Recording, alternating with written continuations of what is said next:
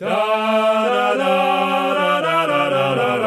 there, I'm Ameenah Kaplan, the woman who will introduce you by the wrong name, even if I've known you for 10 years. and then I will crack up laughing. Oh my god. and probably not apologize because I'll just be, I can't, I won't, I'll be in such disbelief that I just introduced a very good friend by a name that isn't theirs. Everyone has a story to tell. We have a bottle of wine and an ear to listen. Join a couple of dolts as we dote out some anecdotes. And welcome to Anecdotal Dote. Hello, everyone, and welcome to Anecdotal Dote, the podcast that celebrates the stories and storytellers in all of us. I'm John Siedenberg, the guy who had a teacher accidentally become Marilyn Monroe in the first grade. Joining me on this podcast is the Darryl Zanuck to my Marilyn Monroe, Laura Arnold. How do you accidentally become Marilyn Monroe? In first grade, we had this wall that had a, um, it was basically just a tree. And so every season, she would have all of us decorate a leaf. So if it was summer, she would have us decorate like a full green leaf and put our name on it and make it whatever we wanted. For fall, she would have us do multi, like multicolor, like orange and yellow and brown leaves. Um, for winter, she would have us do snowflakes. And then for spring, she'd have us do like um, pretty ones with like little flowers and stuff on them. So that way we could learn the seasons and like be artistic and all that. And so she would have to climb up onto this air vent um, that was like the air conditioning unit for the room um, to hang up all of these things. And oh, so one day, I remember we're all standing there, and she's one at a time. She's calling us up to hand her to hand over our leaf, and then we hear a hmm, and then all of a sudden a whoosh of air comes up from it and blows her skirt up over her head, and so she's she's standing there and the exact opposite of what a skirt is supposed to cover was being was being covered. Um, and so she like had to fight the skirt down uh, and then move over to the side to make sure that she didn't uh, balloon herself up again. Um, that's hilarious and very unfortunate. This is our first guest with a wikipedia page yeah. Insanity. I know. This is where I pulled all my fancy information for this bio from Wikipedia. Although so I hope it's accurate. well, now I want to go on to Wikipedia and create myself a profile. Um, and then I can say that I once interviewed our guest for my podcast and then it will connect me to her on the Wikipedia page.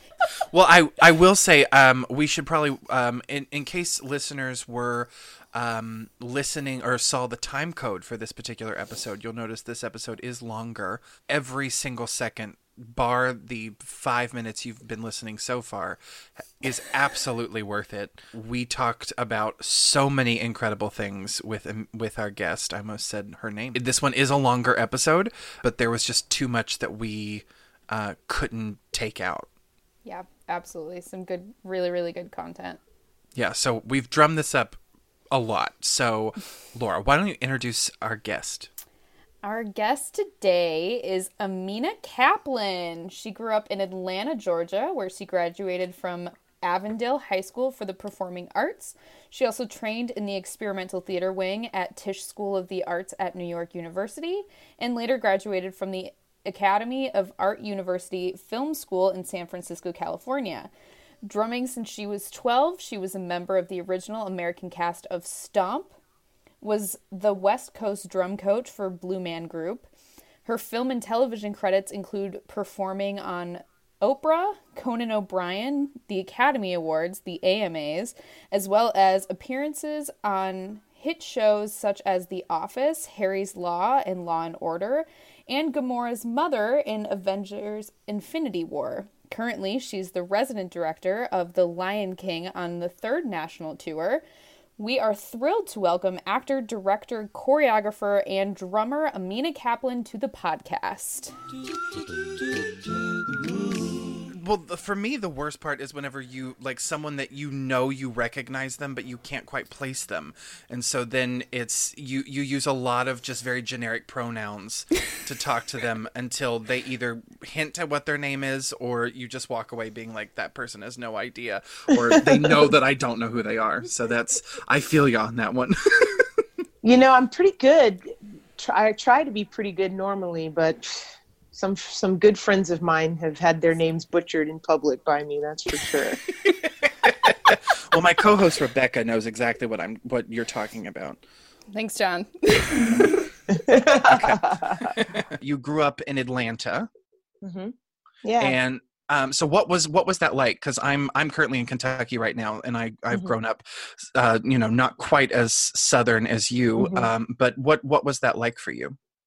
Yeah, um, it was definitely a mixed bag of tricks. Um, and I say that because I was a little black girl growing up in a pretty segregated environment in the 80s in Atlanta when it was still, you know, pretty segregated. Um, but, you know, Atlanta is a chocolate city and it was, you know, it was evolving right underneath my feet growing up there. And as it as it so happened on the other side of the coin, I went to one of the best performing arts high schools um, you know, in the area, if not the best, and Avondale High School for the Performing Arts. And there are actually a bunch of the alumni that are working actors right now, like working dancers or whatever we're all doing. And um, it just turned out to be a really good school. It um, just gave me a great education and gave me this like idea that I could have a career in the arts. And so, yeah, um, so Atlanta was both um, challenging and then ultimately it was awesome because it launched me into the career that i have. And so you've been drumming since you were you were little. Yeah yeah. And what what what what was that you know because i feel like everyone always has a connection to a certain instrument. Yeah. What was what made the drums for you? You know that's a really good question. I think like the drums kind of found me. I think i was just a, a drummer all along. Um like uh, i started beating on things when i was like nine years old. That's my earliest mm. memory of like making beats.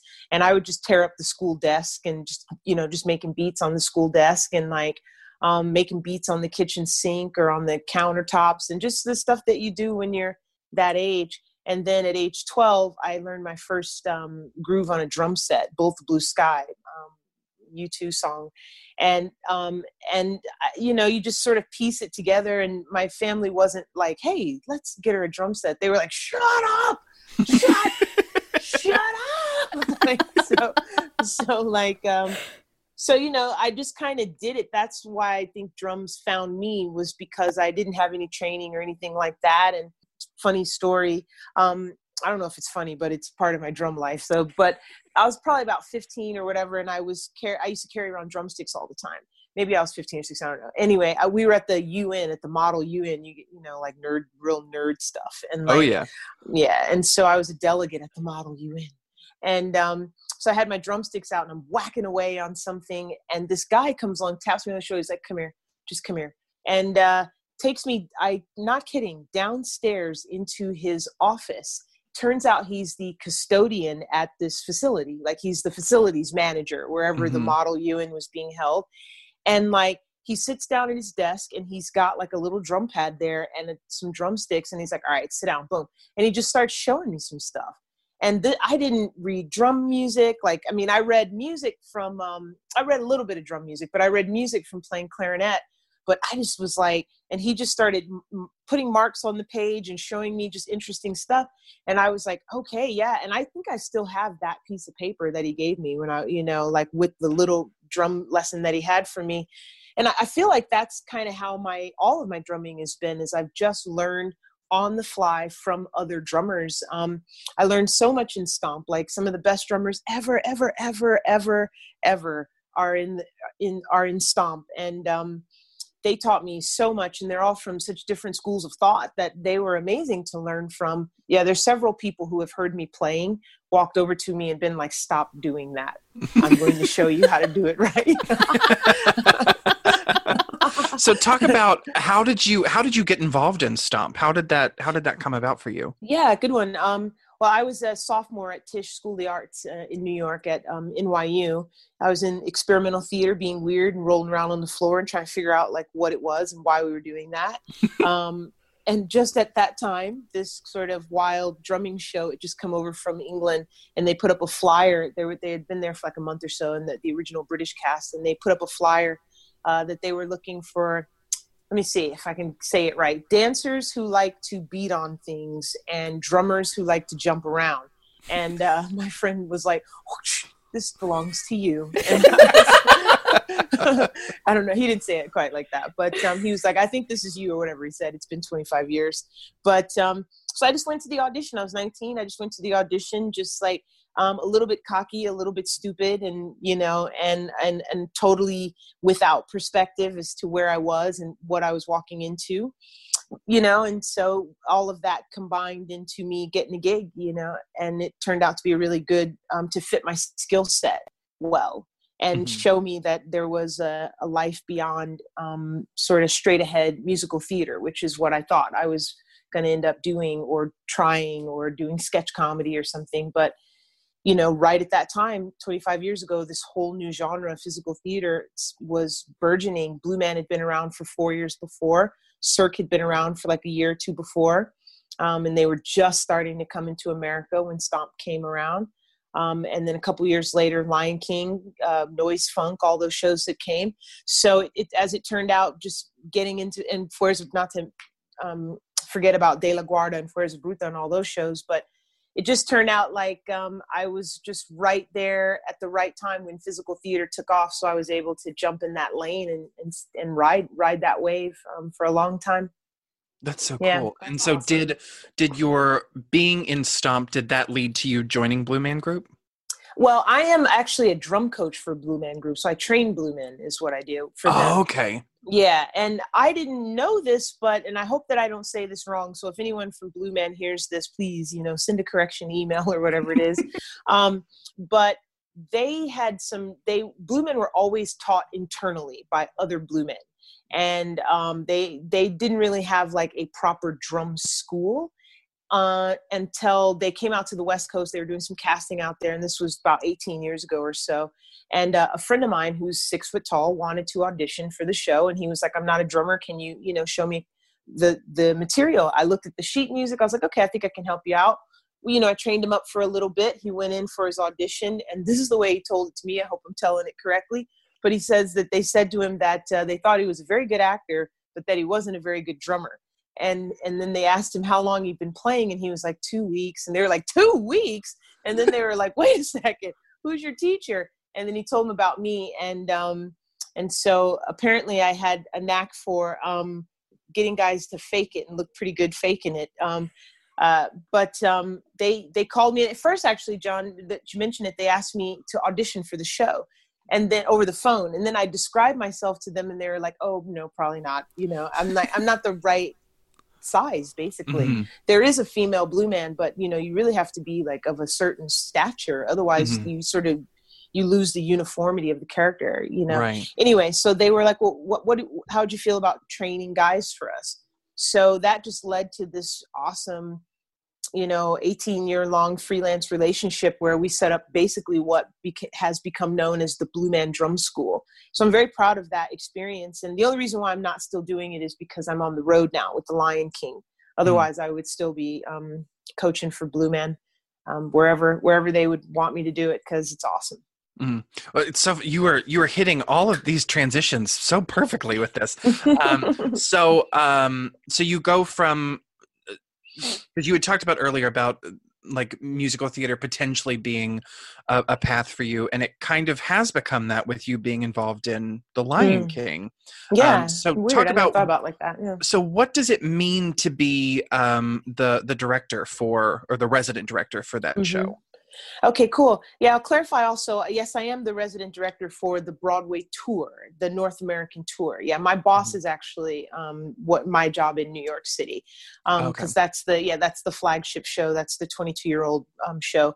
Although my tour, you know, the Rafiki tour, we've we've you know the show has technically been on the road for about 21 years, but mm-hmm. I'm I'm uh, the resident director for the third national tour and um, essentially, what I do is live with the show, and I am Julie Taymor's proxy uh, at the show. So my, like, I guess my official job title is to maintain the artistic integrity of the show. So um, I'm basically trying to make sure Julie's vision continues to look like Julie's vision the way that she saw it. Um, and um, yeah, that's that's kind of it. So it's uh, it's more than what like normally a stage manager might do, and certainly less than what Julie Taymor herself or the director would do. It's some it's sort of it's somewhere in between creativity and management. And um, and I don't do it alone. I have um, work husbands. I work really closely with the musical director, who's handling obviously music, and uh, the resident dance supervisor, who is handling Garth Fagan's choreography. Um, I don't give notes on choreography. Like I might, you know, have thoughts about uh, sort of the way the ensemble hyenas are, you know, playing a specific moment during Be Prepared with Scar, and I maybe think we can all have more energy or whatever it is, you know. Um, but I don't um, say to the dancer, "Hey, I think you need to soutenu a little bit more." That's the resident dance supervisor's job, and um, so if that kind of helps you see how those jobs work, and then I take care of all the actors. Like I have, um, I, I you know, give all the acting notes and all that stuff and so and so to to make sure that you are you're maintaining the the quality and the vision that julie taymor had mm-hmm. was that is there like a is there a manual for that or is it you have a mm-hmm. discussion with her how does that how do you mm-hmm. know what that level is yeah good question um her assistant took copious notes and okay. so yeah, one of the first things that got passed on to me by my predecessor was a stack of pages about an inch thick that are Julie Taymor's original notes. Wow. And they're all typed out and it's all from years and various pages so it's it's not like looking through like a uniform encyclopedia it's like looking through a collection of notes wow. um, but you read them and you try your best to memorize it honestly like and not like sort of by rote like this is what this says no but you memorize her intentions and you mm-hmm. memorize you know her concepts and her um, research and like you know you want to be able to if i'm training a new actor into whatever into mufasa i'm going to want to be able to tell this actor where his costume comes from like where the um what julie's inspiration for his costume was i'm going to want to be able to talk really in depth about the the puppets and like you know um, how they work and what julie's intention behind them was and how they integrate blah blah blah physically like you know so so so yeah you get julie's notes and you get trained by there's um it goes like the hierarchy works like julie taymor then there is an associate director and then there's a resident director. And it's just that's just what happens. I think it's just sort of what's happening now in modern theater that high that structure at the top um, but I also think it's what happens when you have a show that is that gets as big as The Lion King, where it just has too many moving parts, mm-hmm. and it would take a particular skill setted person to be able to be all things that The Lion King needed um, on the road. And so it's a so I think it's just a it's a it's a factor of necessity basically so with you being with the tour are you watching that performance every night or are you watching it how does that work yeah, good questions. Uh, good questions, all. Um, you know, I tend to be fed and love the theater. I love like the dark room. It's kind of like my temple, and mm-hmm. so I tend to watch the show a lot. And um, and I and when I first got the job, I watched the show every night. It was my I felt my duty to, and I needed to be quote unquote off book, off show as soon as I could be because the cast is depending on you to know what you're doing. Mm-hmm. And um, if you don't know the show, then you can't. It's very difficult to give somebody who's been in the show for 15 years notes. right. And I've been with the show for about two years now, and um, so that first four or five months, yeah, you couldn't pull me out of the theater. Um, but uh, now I will mostly um, sort of take breaks and watch um, what I I guess like if I'm focusing on a certain thing or if an actor's trying something new or if there's a trouble spot or I'll make sure that I see that spot but you have to kind of clean your brain a little bit otherwise you get blind you know if you're yeah. trying to watch it that much yeah yeah, absolutely. Yeah, because I think so many people, because it wasn't until I started getting more involved in the business itself and started doing longer running shows, a lot of people don't think about the fact that, like, like the amount of distance between when the show was originally workshopped and and mounted 20 Mhm. years ago Mhm. there's so much distance between that and so Mhm. making sure that that the intentions there Mhm. like with something like lion king or wicked or, or phantom that's been on for decades you know how do you make sure that that still is continued so that's so that's such a vital job to yeah, the, you have you have directors on board. Yeah. yeah, Yeah. that's Mhm. that's so cool. That's so cool. You have not just been a, a resident director, you know, making sure that that the show is matching the height of other directors. You are in on your own uh, a Mhm. distinguished director as Oh, well. thank you. um, I do okay. I'm I'm building my resume. what makes you, and this can be as a director, it can be as a choreographer, it can be um, as an actor, anything at all. What makes you say yes to a project? Yeah, good question. Um, so the in the in the spirit of Michael Caine and just all the great you know people that have come before me, basically I like to work, and so you Mhm. know if you put a job in front of me, the chances that I'm going to try and find a way to get it into my life is about hundred percent.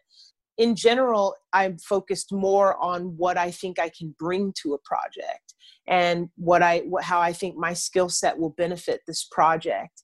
And so, what I'm looking for usually is something really physical um, and really musical, and and that tells a linear story. Lately, I've been um, getting paired with writers who have scripts that need a director who can choreograph or a director who is physical, who can you know who can create spectacle, and but who also understands story. So Mhm. lately, I've worked with a couple of people, and we've developed some projects. One was a breakdance project that was certainly in development before I came on board, but uh, the writer and I took a great leap towards getting it on stage in a cohesive way because it was this super dense um, storyline um, that was set in the medical field, but it was starring breakdancers. So you had to have these like, you know, actors who were capable of doing. And he didn't want fake breakers where it was just like somebody doing the wave. No, he wanted real breakdancers. So the the casting hunt to find this what I call hybrid performer who is highly skilled in a um, a skill set that's non-traditional you know was awesome and so that's what my that's the world i come from is that hybrid world so that's the stuff that i'm seeking out You were on an episode of Mr. Rogers' Neighborhood. yeah yeah Um, so what um, is this? Was that because of Stomp, or what was? And and how was that? Because there seems to have been a resurgence of love and appreciation for him recently. Um, so what was what was that like?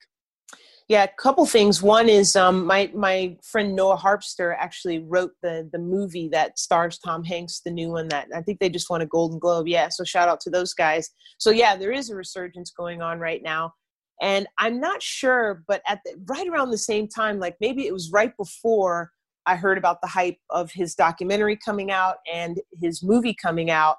Our publicist from stomp gave us she sent us a bunch of old pictures of us on mr rogers show. Basically mr rogers just wanted to visit stomp. We were one of his neighbors. And um yeah totally. So he came to new york and we had a cast of us there.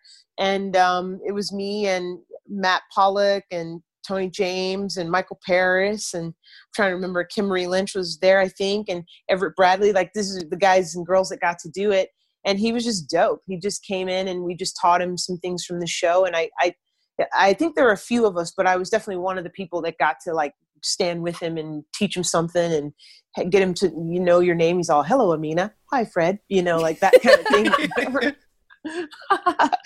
but and it turned out even on the day because I I didn't necessarily grow up um, watching Mr. Rogers like that.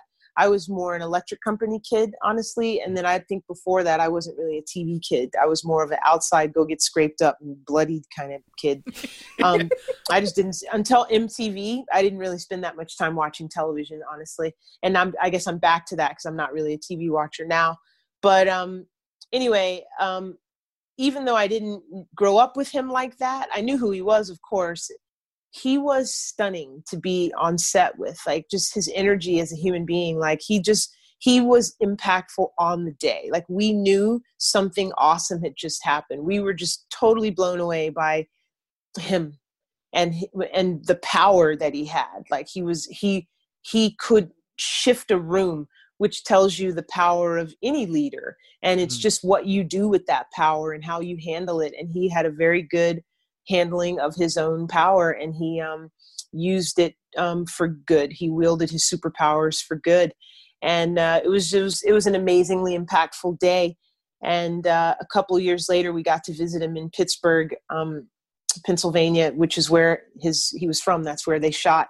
We were on tour and it wasn't even all of us that had done his show. It was like just a few of us who had done it. We called him up and we asked if we could come to the show or to his office and visit and he said yes. And so we roll in there and he's got this like totally modest sized office maybe a little bit bigger than this bedroom i'm sitting in right now and um, just covered wall to wall just covered in you know cards and gifts and all things from kids and just like pictures and crazy and hadn't seen the guy in two years. He's Fred Rogers. I'm nobody. And he stands up from, from behind his desk and he outstretches his arms and he goes, Ameenah. Yeah. yeah. Oh and like gives, yeah, yeah. Ever. And I like give him this hug like he's an old friend. And I was like, this cat is like he's the real deal. And it it just proves, in my opinion, the the balance of things because we all want to think that everything is so negative or corruptible and we're so invested right now in like destroying each other and like taking down even good people. You have to find something wrong with them and we can't wait to find something wrong with every person and you know and not and some of these people need to be exposed but you know you, you understand what i'm saying but it, oh yeah. and but fred is total proof that like you cannot have evil without good because you don't have a barometer by which to judge one without the other. And mm-hmm. he was firmly on the other side. And he was very human. I'm sure his wife would be able to tell you you know about how he peed on the seat. I have no idea. But like he really was like a good person. And i'm really glad that we have not decided to tear him down you know. Mm-hmm. and frankly that there's nothing to tear down. Good god i'm got fingers crossed, fingers crossed. that's it. That's that's an incredible. What an incredible experience, and what a oh gosh, I had cold chills the entire time you were telling that. Yeah. Um, oh, beautiful, absolutely beautiful. I am much better in the arts. I'm probably I'm terrible at jobs outside of the arts. Every time I try, I'm failing miserably. And not that I can't find something, but in 30 years i've had more success just staying focused in the arts and my thing was to um, do this rather than anything else and so i did whatever it took to mm-hmm. whatever i could do and mm-hmm. what i knew how to do was play drums i knew how to put a few dance steps together and i knew how to act and so mm-hmm. that's what i used to stay employed and so yeah that's like that's that's what my resume reflects and that's why mm-hmm. it can be hard to kind of like pin it down. Now everybody's a breakdancer, artist, comedian, or a aerialist, Shakespearean actress, you know, dolphin trainer, or like whatever, whatever, whatever, gets you paid, like whatever yeah. gets you paid, and you know, or you're a stuntman, mother, you know, blogger, like whatever it is that you are, like, and you know, that's what that's what mine was. But directing allows me to consolidate it. Yeah. Mm. Yeah, yeah. I, I remember in college, so many of my professors would say, "You need to focus on one thing," because I'm I very much consider myself an actor or a jack of all trades, master of none, because I direct, I act, I design, um, set design, light design, sound design, prop design, and I for me it was always a thing of I have to work in the arts. I can't I can't I can't not be involved in the arts in some capacity. Right. And so, and the number of times that they would say, you need to focus on one thing. And I was like, but I, I want to work. Before you go on, I just wanted to just one thing that you said, like, I'm with you 100%, except that one thing in the beginning, you were like, I am a jack of all trades, master of none. Because I bet you're a master at a bunch of those things and that you should be called a professional at a bunch of those things as opposed to a jack of I, you know. I i appreciate that outlook on that and that's yeah it's i i i always tend to um undersell myself um so that's uh so you're you're probably more than likely right on that so thank you you're for, absolutely right as somebody who knows john very well. He's very yeah. masterful at a lot of things. Yeah so own own that and don't be shy because who are they? They're just player haters you know? It's like if like if I didn't like Justin Timberlake, I'm a player hater because that dude's awesome. I forget it. He's awesome. Like you know. I love that. Um, and so the last the last thing of your career I want to touch on, um, just mm-hmm. because it's me being a complete geek. Um, how did you talk about you getting on The Office? Okay. How yeah, did just, that happen? Just um just hard work, elbow grease, and kind of being in the right place at the right time in my career, basically. Um, I was an actor in LA doing my thing, and um, I definitely always kind of had a relationship with acting where I was going to go as far as I could being Ameenah. Mm. Um, you know, dark skin, natural hair, crooked tooth, the whole nine. I was like, I didn't, I don't think, have as a deep enough range in order to feel like I was going to be some amazing character actor like Viola or Meryl Streep or something like this. Um, so I was determined also to kind of represent myself in a certain way or represent this type of woman. I wanted to see me on screen and not a modified, you know, um, assimilated version of myself and my mm-hmm. blackness. Mm-hmm. So I say all of that to say that I was in the trenches for years mm-hmm. um, when this audition came up. And when the audition came up, I think I was just a professional actor who was ready for the audition. Um, mm-hmm. The callback was a different story. The callback, I had friends. And basically, um, being a drummer, I was in a band um, with um, a few other working actors because we, we're the only ones who could stand our schedule. That's why I say it like that. It's like we we'd be like, sorry, got an audition. Okay. And no one's mad if you're like going off to like shoot something everyone's like no band practice today. I'm going to be on tv show. Okay. You know whereas you can't really be that way in a proper band you know so right. we played together in this actor band.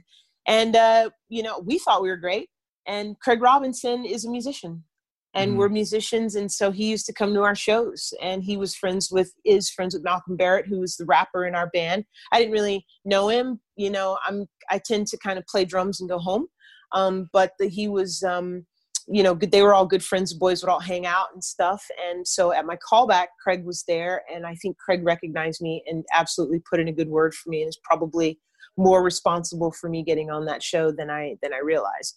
But in terms of getting that first audition and that first call, I give a lot of credit to just staying in the trenches, staying true to myself and the image that I wanted to put out there. And that the casting office totally got that and saw that as well. And we're like, yeah, let's bring her in. And so, yeah, hope, hopefully that answered that. It's a little yeah, bit of yeah. luck and a little bit of hard work. Yeah. And so for when you were first cast as Val, did they tell you that it was a recurring character? What did you no. what did you know? Okay. That's really funny. People I've been asked that question before and um it, the funny is that if you watch the very first episode that I'm on, in the like behind uh, me over my right shoulder, there's two guys there, one white guy, one black guy. Black guy's got big afro. I forget their names. I, I really wish I could remember their names because when I tell this story, it like just sounds like I don't give a shit about them. But they were they're nice guys for sure, and I'm sure they're doing awesome. But they were the the story, the alternate storyline provided that Val didn't work out and um, oh. yeah and so i think i passed the test and i had like a couple of episodes like to sort of get through this like screen test essentially i did like mm-hmm. an on-camera screen test and a live screen test and um, fortunately for me they dug the character they dug what i was doing with it i guess and um, we moved forward but no i did not know that it was going to catch on or, or work work well with them or anything it was all kind of coming very quickly at me, frankly, because mm-hmm. I was so focused on other stuff. Right. Um, right. That's incredible. Yeah. And you ended up being on two seasons, I think 14 episodes, yeah. something like that. Yeah, I think I did. I shot 15 and aired 14. Yeah. And I don't know, I forget what the one episode that I remember shooting that I, am not sure if it aired, but I've, you know, IMDb says it didn't. I guess it didn't. You know. That's incredible. That's incredible. So, um, Ameenah, what is like for you personally? Like, what is the big difference for you filming TV versus movies? Yeah, that's a good question. The main difference between the so those two different types of shows, like so, a TV show is like you are joining a cast of um, actors who know that show very, very well and especially you know for the older shows Now, if you're doing a pilot or something like that, it's a little different. You're creating that thing, almost like a theater company. And on the on the set of a TV show, it's um, much faster pace. You're in and out of there much faster at, from the actor's point of view. But the DP and the writers really, in my and the showrunner really are um, pivotal to like your experience on a TV show because they again they know that show better than better than any guest actor or guest director or anything like that. And so um, that was a fascinating thing to learn and to be a part of like you're joint you're kind of joining a theater company a tv theater mm-hmm. company that has its own sort of built-in culture. And um, they work very fast on tv um, on a big show like infinity war or even on even on small you know indie films um, it is a much slower process. However i find it to be really intimate in terms of like if this the smaller the movie is the more you get close to the crew and the mm. and the dp and get it you know you can really get involved with the tech of it. Um, but it moves much slower. And but infinity war was certainly the biggest show i've ever worked on and biggest show anyone's ever worked on it was like you know those were a billion dollars between them those two movies yeah. and it it's stunning how um fun it is like when when you have all of that at your disposal to to create and mm. I, I got along well with um, the Russo brothers, which is why I got I think they you know um, got I got a little credit in Endgame because I did some. They invited me to do come back. I did an on camera part, and then I did a bunch of off camera motion capture stuff, like for Zoe Saldana's character, and um, and so i got to be just on set a lot more than i would have and they were very generous with just letting me hang out and talk and i would talk to the tech guys a lot and i learned a lot about motion capture and um, you know cd imaging and all that. And it was um, so it's just a, a slower experience where you can kind of soak in the tech like that whereas mm-hmm. tv is you're in your trailer and you're out and you shoot and you're gone and you're good you know? Yeah it's a little bit more like that. But that yeah hopefully that was a, gave you a good idea. It's it's yeah about how different well, and, they are and because in Infinity War you were Gamora's mother, Zoe, Sal- mm-hmm. Zoe Saldana's mother, mm-hmm. um, and then um, you were doing the the technical motion capture stuff for mm-hmm. that, for for Zoe Saldana's character mm-hmm. in the second one. So what is like what is it like? Because because famously like especially Marvel is very tight ship, tight lip because that was that was the culmination of 20 something movies. So I'm sure it was nuts being in there. Uh Unbelievable uh, security, John. You could mm-hmm. not. It was unbelievable. It was like you to get the audition, you get an email first that says you have to sign this NDA then you go and you get to look at the sides. I think, let me see if I remember this properly. Some of the sides you could actually download. Some of them you just had to have them on your phone. Like you couldn't, you couldn't print them out.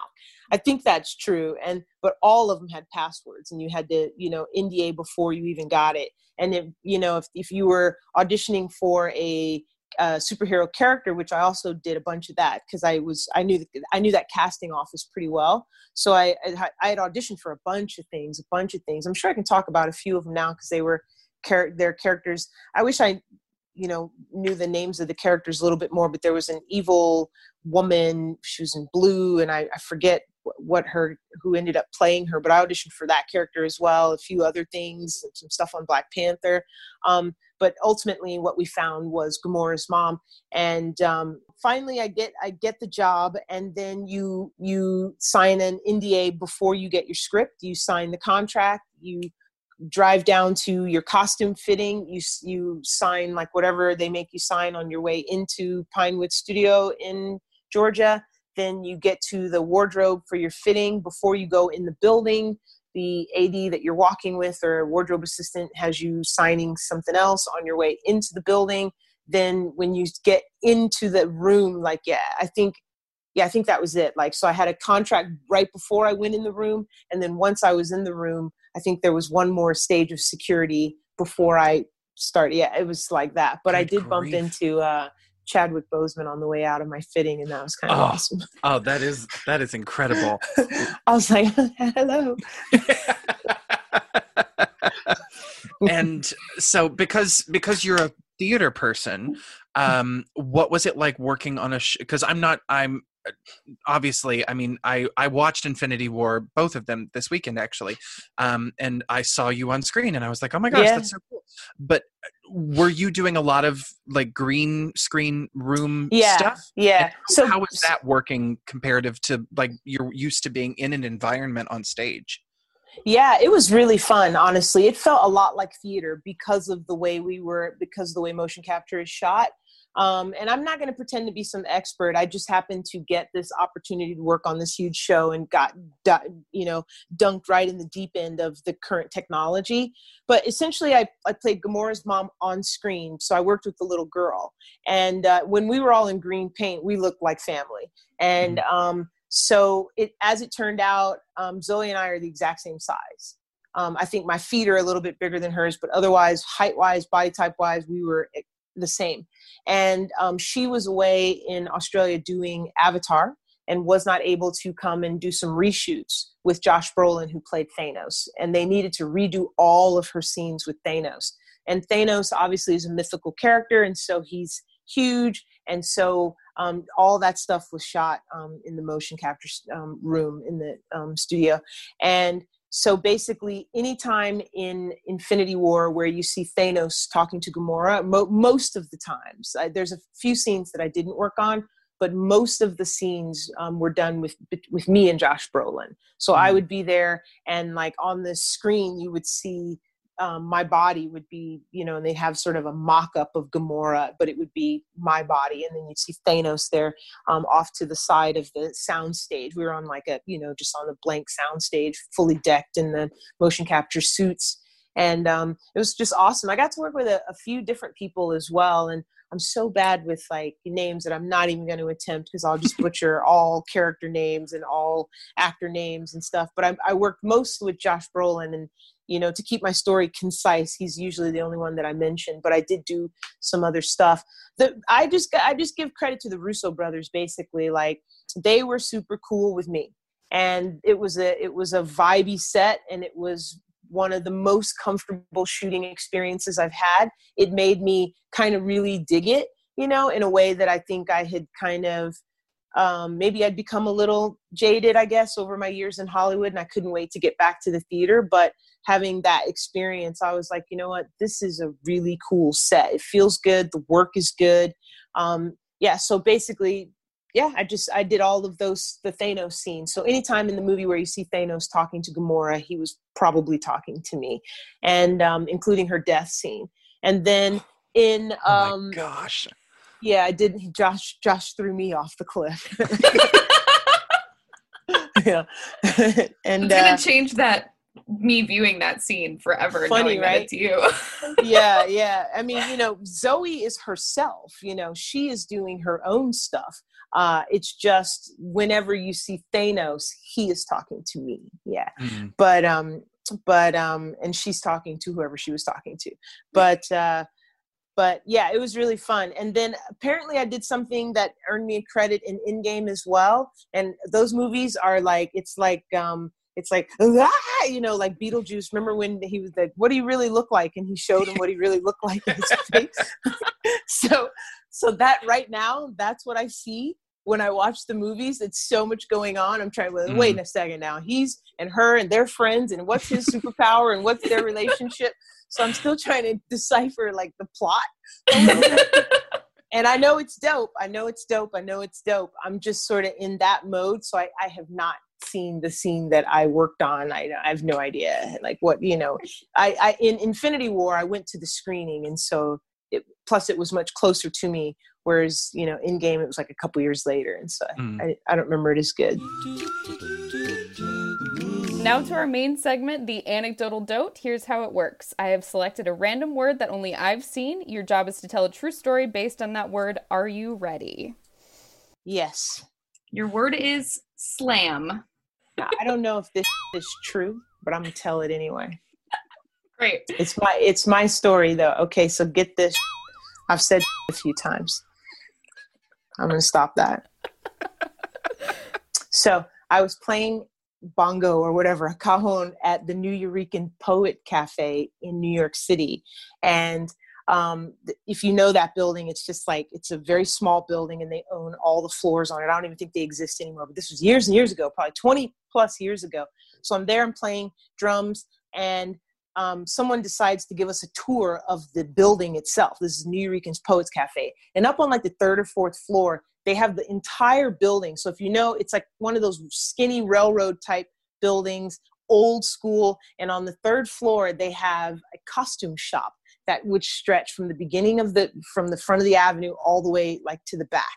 And it was this incredible like space where if you were into the theater or any or costumes, it was just like a wonderland of all and I was like, holy crap, this is amazing. So I'm hanging out in there and I'm walking through, you know, and we're probably talking like 100 feet. And I'm walking through about halfway down. There's this guy sitting in there and he's like, you know, wearing no shirt or maybe like some little white t shirt, these little white, uh, blue Daisy Dukes. And he's got like Coke bottle glasses and his head is shaved and he is just in there sewing and just like, doo doo, like just sewing and enjoying his life and he's kind of eccentric or whatever. And I look to the back wall and it's covered in all this stuff.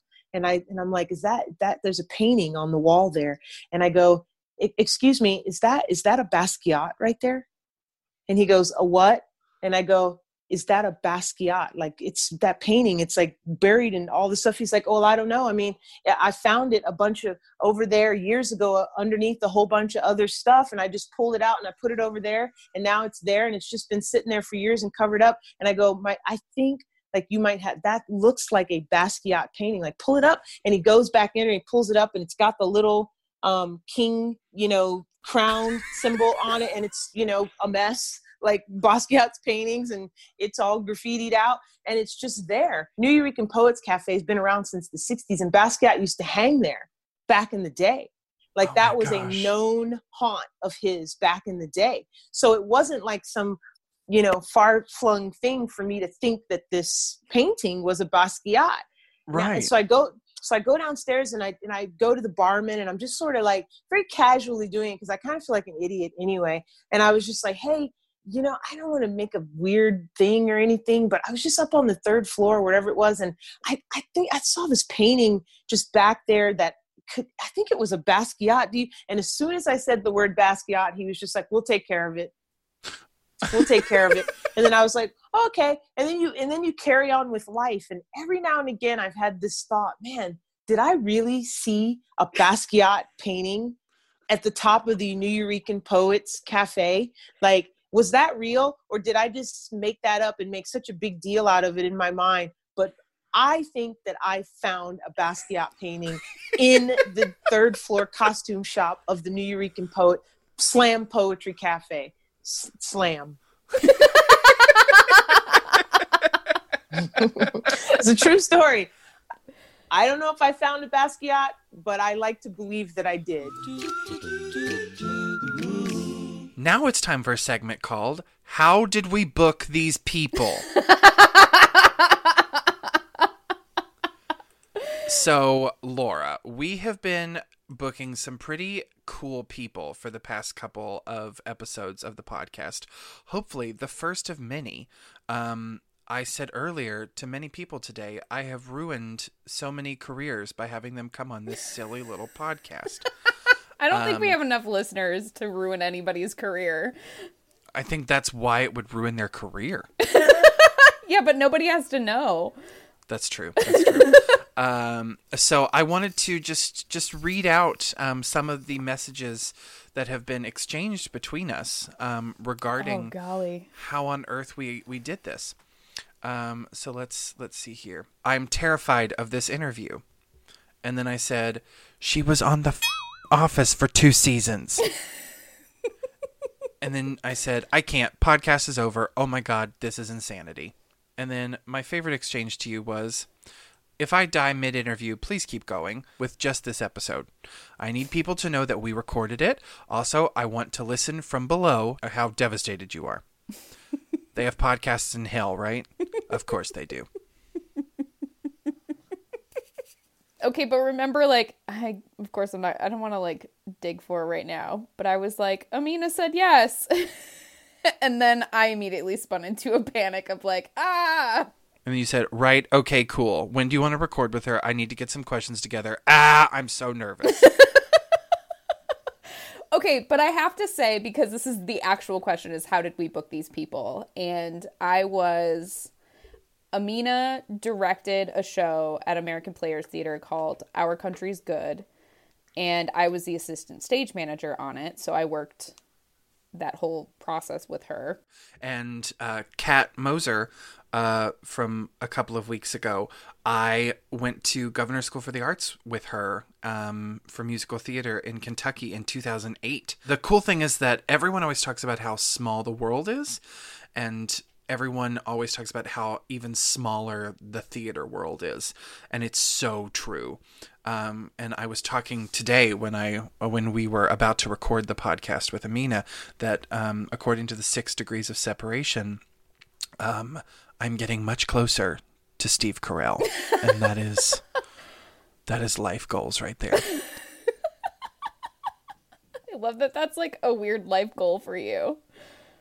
Well, well, my parents asked. They were like, they were like, "Oh, so you're you're getting closer to Steve Carell?" And I was like, "Yeah, I am." like once that realization hit, I just kind of had to like sit there for a moment because I've never been this close before. But maybe one day I'll get there. and if he ever listens to this, I sure as hell never will. Maybe he'll pity you. I don't want to be a make a wish child for Steve Carell to meet me. I don't know, it works for some people. Maybe he'll love our podcast so much that he'll just be dying to meet us. I would. That's every episode. I always in the back of my head. I'm like, I'm doing this for you, Steve. if listeners could not tell, we've had we've done kind of like an overhaul of the podcast recently, and we've kind of changed things up and tried to make things a little a little tighter, a little more modern. Um, and I don't know how do we how do we keep this thing how do we keep this going? This is incredible. More famous people? More people with Wikipedia pages. That's a low bar. Jeffrey Dahmer has Maybe- a Wikipedia page. Thank you so much for listening to today's episode, and special thanks to today's guest, Ameenah Kaplan. Have a question or need some anecdotal advice on a subject? Send them to us, and it might be shared on a future podcast. Send your questions, comments, and stories to us written, filmed, or by audio at theanecdotaldote at gmail.com. And don't forget to subscribe to this podcast. Write us a review and share this podcast with your friends. Remember, everyone has a story to tell, especially you. So send them in. We're excited to listen. Thanks for listening. We'll see you next week. Wow, I'm really bad at reading scripts. Listening to the most recent episode, I was like, yeah, that's rough. Let me try that again. That's exactly why I stopped doing the scripted end segments to this, and I was like, let's just freeball it because she sounds, she makes, she makes Carrie Underwood in The Sound of Music live sound like Meryl Streep. That might be one of the most offensive things you've ever said to me. that's, that's brutal. Wow.